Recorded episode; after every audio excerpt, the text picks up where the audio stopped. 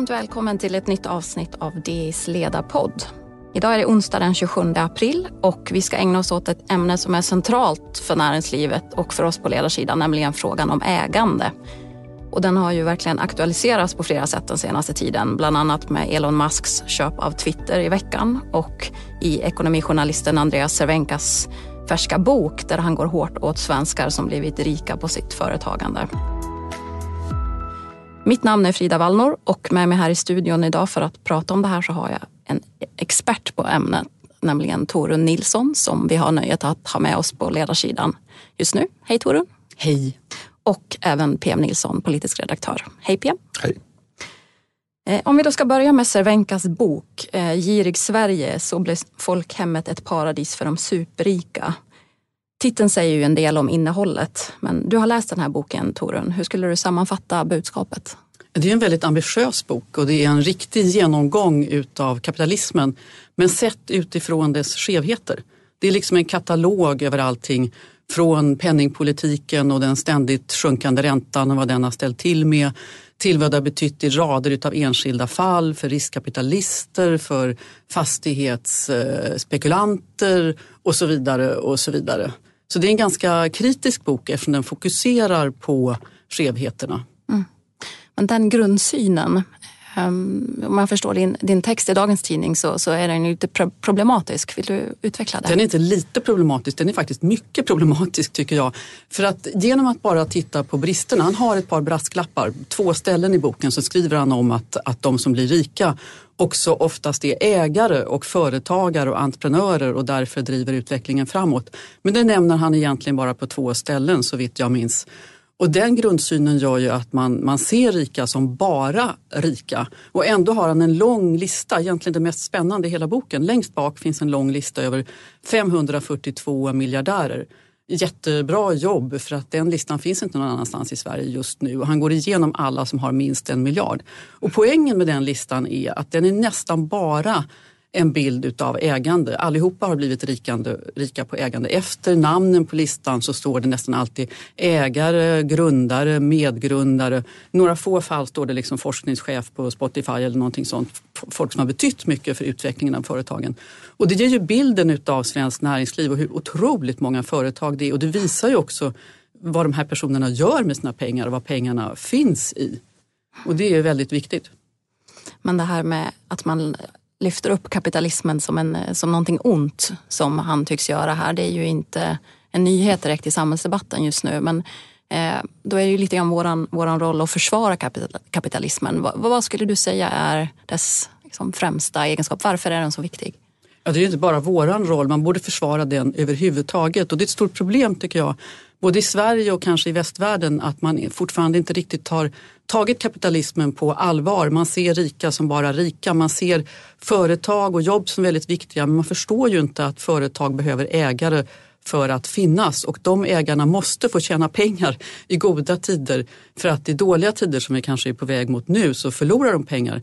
Allt ägande handlar ju om framtiden och förväntningar på framtiden och den som satsar på det tar risk och man måste få betalt för den risken mer än när man sätter in pengarna på banken. Och fattar man inte det så får vi ju inga ägare och inga företag och inga jobb om man ska hårdra det. Så det är en väldigt eh, problematisk syn som kanske kommer från tiden efter andra världskriget när vi hade mycket planering och planekonomi och vi trodde på statligt företagande och man såg Sovjetekonomin som ett alternativ. Det är på något sätt rester från den tiden som lever kvar som gör att folk kan alldeles för lite om det här. Mm. PM, vad skulle du säga om den här vreden som ändå tycks finnas mot kapitalismen? Varför är det så? Jag tror nog att eh, det kapitalistiska systemet är evigt kontroversiellt. Jag tror att det väcker anstöt och det, det, jag gjorde det ända från början när det bröt igenom i Europa eh, på 1700-talet. Och eh, vi har haft en hel världsomspännande ideologi, marxismen, som har grundat liksom stora stater och sådär. Som delar den här grundsynen att eh, kapitalismen är eh, ett, ett ont och en utsugning och vinster, eh, att profitera på andras arbete och sådär. Och den här föreställningen är ju levande och jag tror att den kommer vara levande så länge vi har privat ägande och har vinstgivande företag. Det, mm. det, det är någonting och det, därmed så är det ju någonting som hela tiden måste försvaras. Alternativet förskräcker. Det historiska alternativet förskräcker. Principiellt tycker jag att det förskräcker att tänka sig eh, en framtid där eh, eh, det inte, man inte har friheten att starta företag på det viset som vi har idag. Att man inte har friheten att eh, eh, förfoga över sitt kapital som man har idag. Sen, tycker jag också man kan lägga till, jag vet inte om Cervenka berör det, men, men om man ser på hur, hur svenskt samhällsliv har utvecklats under det senaste kvartsseklet för alla man, man, pekar ju gärna på de ökade klyftorna och på att några blir rikare och sådär. Men om man tittar på hur det har gått för alla så har det gått väldigt, väldigt bra. Reallöneökningarna för svenska arbetare stod helt stilla under 70-talet, helt stilla under 80-talet, men sen någon gång i början på 90-talet, 93 tror jag, tror att man brukar säga, så har de ökat år för år för år för år. Statsfinansiellt har det också gått väldigt bra. Statskassan flödar av eh, pengar eh, trots att man har avskaffat de här så kallade avundsjukeskatterna. Så det är någonting i den svenska ekonomin som i grunden är väldigt, väldigt starkt. Dit hör ju eh, det här att man kan eh, starta företag, att riskkapital, riskkapitalet är så lättillgängligt och att kapitalet vill vara i Sverige. Om vi går tillbaka till det här med kapitalskatterna då. Det är ju definitivt någonting vi lär höra nu i valrörelsen att både Mikael Damberg och Magdalena Andersson har pratat om att kapitalskatterna bör höjas. Vad skulle det få för konsekvenser för, för svenskt ägande? Ja, det är väldigt olyckligt att höja dem överhuvudtaget och särskilt olyckligt just nu. När räntan är på väg upp och börser är på väg ner. Spotify har fallit med 60 procent. Igår föll kurserna som stenar i USA och så vidare. Det är os- alltså, tänk dig att du dels får en kraftig kursförsämring och så får du höjd ränta och så får du ökad skatt på det dessutom. Det blir ju väldigt eh, tungt. Det är bara att räkna procent på procent för de som äger. Och då kommer ju de dra öronen åt sig och investera mycket mindre. Det kommer startas färre företag och så vidare. Så det är rent generellt dåligt och just nu mycket olyckligt. Ja, särskilt i relation till försvaret tror jag att det kommer att Expressen gör varje vecka podden Politikrummet där vi djupdyker i det senaste och viktigaste inom svensk politik. Med mig, Filippa Rogvall, som programledare tillsammans med mina vassa kollegor. Och det är ju ni som heter Thomas Nordenskjöld, Anette Holmqvist och Viktor Bartkron. Politikrummet kommer med ett nytt avsnitt varje tisdag. Vi hörs. Vi är specialister på det vi gör, precis som du. Därför försäkrar vi på Swedea bara småföretag, som ditt. För oss är små företag alltid större än stora och vår företagsförsäkring anpassar sig helt efter firmans förutsättningar. Gå in på swedea.se företag och jämför själv. pratas om att de rika ska bidra. Det hör man redan nu. Eh, för att de tycker på något sätt att man har gett efter för högern när man nu går med i NATO och satsar 2% av BNP. Och då ska högern betala på något sätt. Vad var det de kallade den här nya skatten? Ja, det blir, de, alltså, de kan kalla det värnskatt eller vad som helst. Värnskatt 2.0 och så. Och, och hur det där rika ska vara med och betala ska se ut, det återstår ju verkligen att se. Det kan ju bli ett slopat jobbskatteavdrag för höginkomsttagare. Eh, eller en extra skatt som vi hade då på 90-talet som togs bort förra året, värnskatten. Jag tror dock att de aktar sig för att ge sig på eh, kapitalskatterna. Jag, jag, tror faktiskt det. Det är, så, det är så känsliga system nu för tiden. Och sen så fattar ju varenda tjänsteman på eh, Finansdepartementet att det är väldigt lyckligt som vi har det nu. Att eh, vi har ju fått hem hundratals miljarder sen vi tog bort de här förmögenhetsskatterna som tidigare fanns i Luxemburg och andra ställen. Men det är ju väldigt trist om de ska lägga på en speciell eh, skatt för att dra in pengar till försvaret. För orsaken till att vi har ett så bra budgetställning i Sverige är ju företagandet och det som gör att vi kan lägga pengar på försvaret. Så ska de skjuta sig i foten ja, och förstöra nej, förutsättningarna framåt. Nästa ja. gång kanske vi ska rusta oss mot Kina och då mm. behövs det också pengar. Ja. Tidigare har man då eh, sagt att eh, bankskatten ska finansiera försvaret. Mm. vad är det mer? Ja, Ja, plastpåseskatten tror jag också eh, motiverades med ökade försvarskostnader. så att det finns någon slags koppling där som är politiskt möjligt att utnyttja. Det kan jag tänka mig att man gör. Mm. Det är ju sorgligt, de för folk bakom ljuset. Ja, det de. Apropå vad de rika gör med sina pengar då så, så är ju Elon Musks köp av Twitter nu i veckan den stora snackisen. Men att, att Musk faktiskt kunde göra det här då kommer ju vissa vänsterdebattörer att hävda att det här är ju ett tecken på att de rika har blivit för rika, att de har fått för mycket makt, att de kommer att ta över.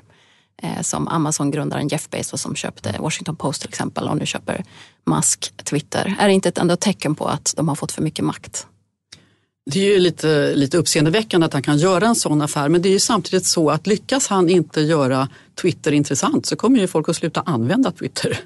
Så det är på något sätt lite självreglerande tycker jag. Och sen om man ska se på reglering av innehåll och hur, hur media ska användas så är det faktiskt en politisk fråga. Mm. Eh, det är ju i hög grad en, vad ska man säga, alltså en parallell till diskussionen om privatägda medier tidigare. Eh, man har ju haft samma kritik mot de här mediebaronerna, Murdoch i Australien som eh, ägde inflytelserika tidningar i England och sådär. Och den svenska debatten kring Bonniers ägande som var stor på 70-talet och regeringen hotade hela tiden med sådana här medieägarkoncentrationslagstiftning och så.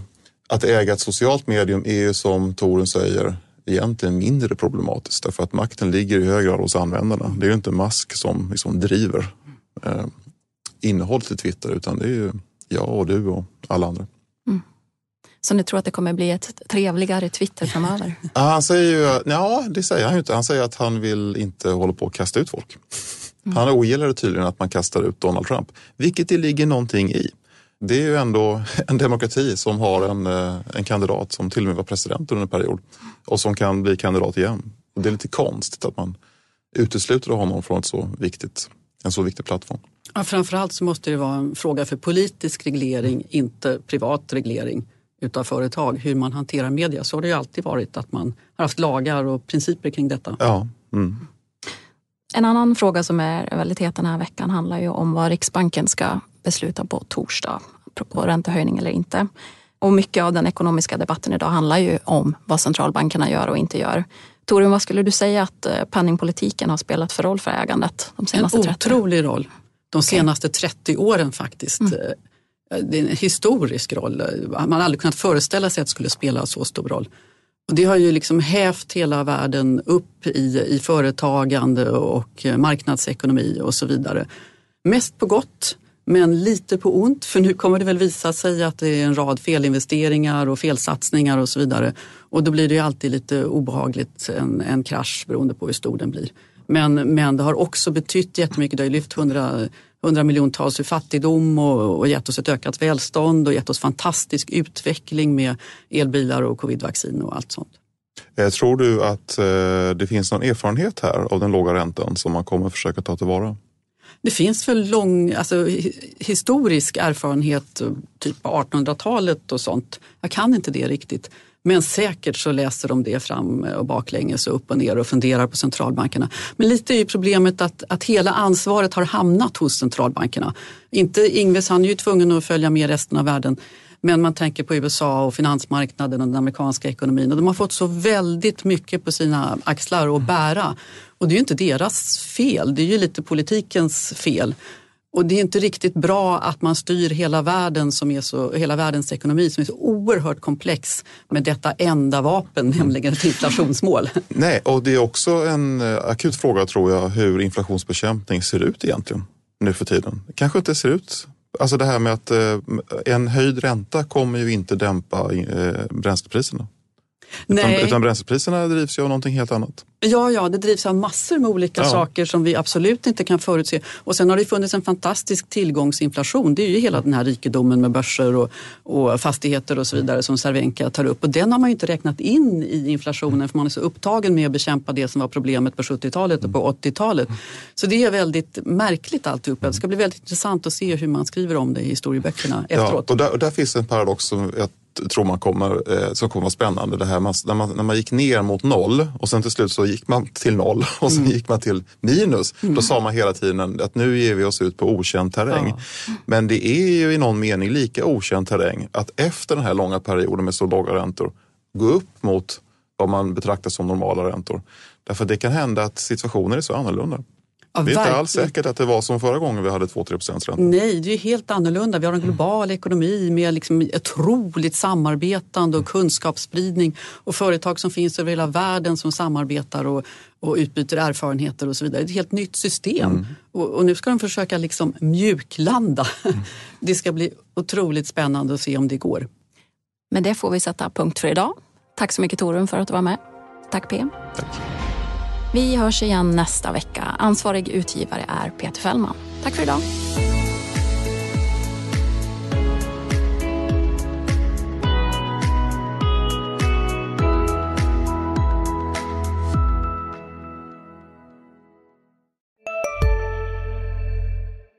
Hej, Synoptik här.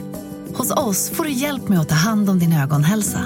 Med vår synundersökning kan vi upptäcka både synförändringar och tecken på vanliga ögonsjukdomar. Boka tid på synoptik.se. Hej, Susanne Axel här. När du gör som jag och listar dig på en av Krys vårdcentraler får du en fast läkarkontakt som kan din sjukdomshistoria. Du får träffa erfarna specialister, tillgång till lättakuten och så kan du chatta med vårdpersonalen. Så gör ditt viktigaste val idag, lista dig hos Kry.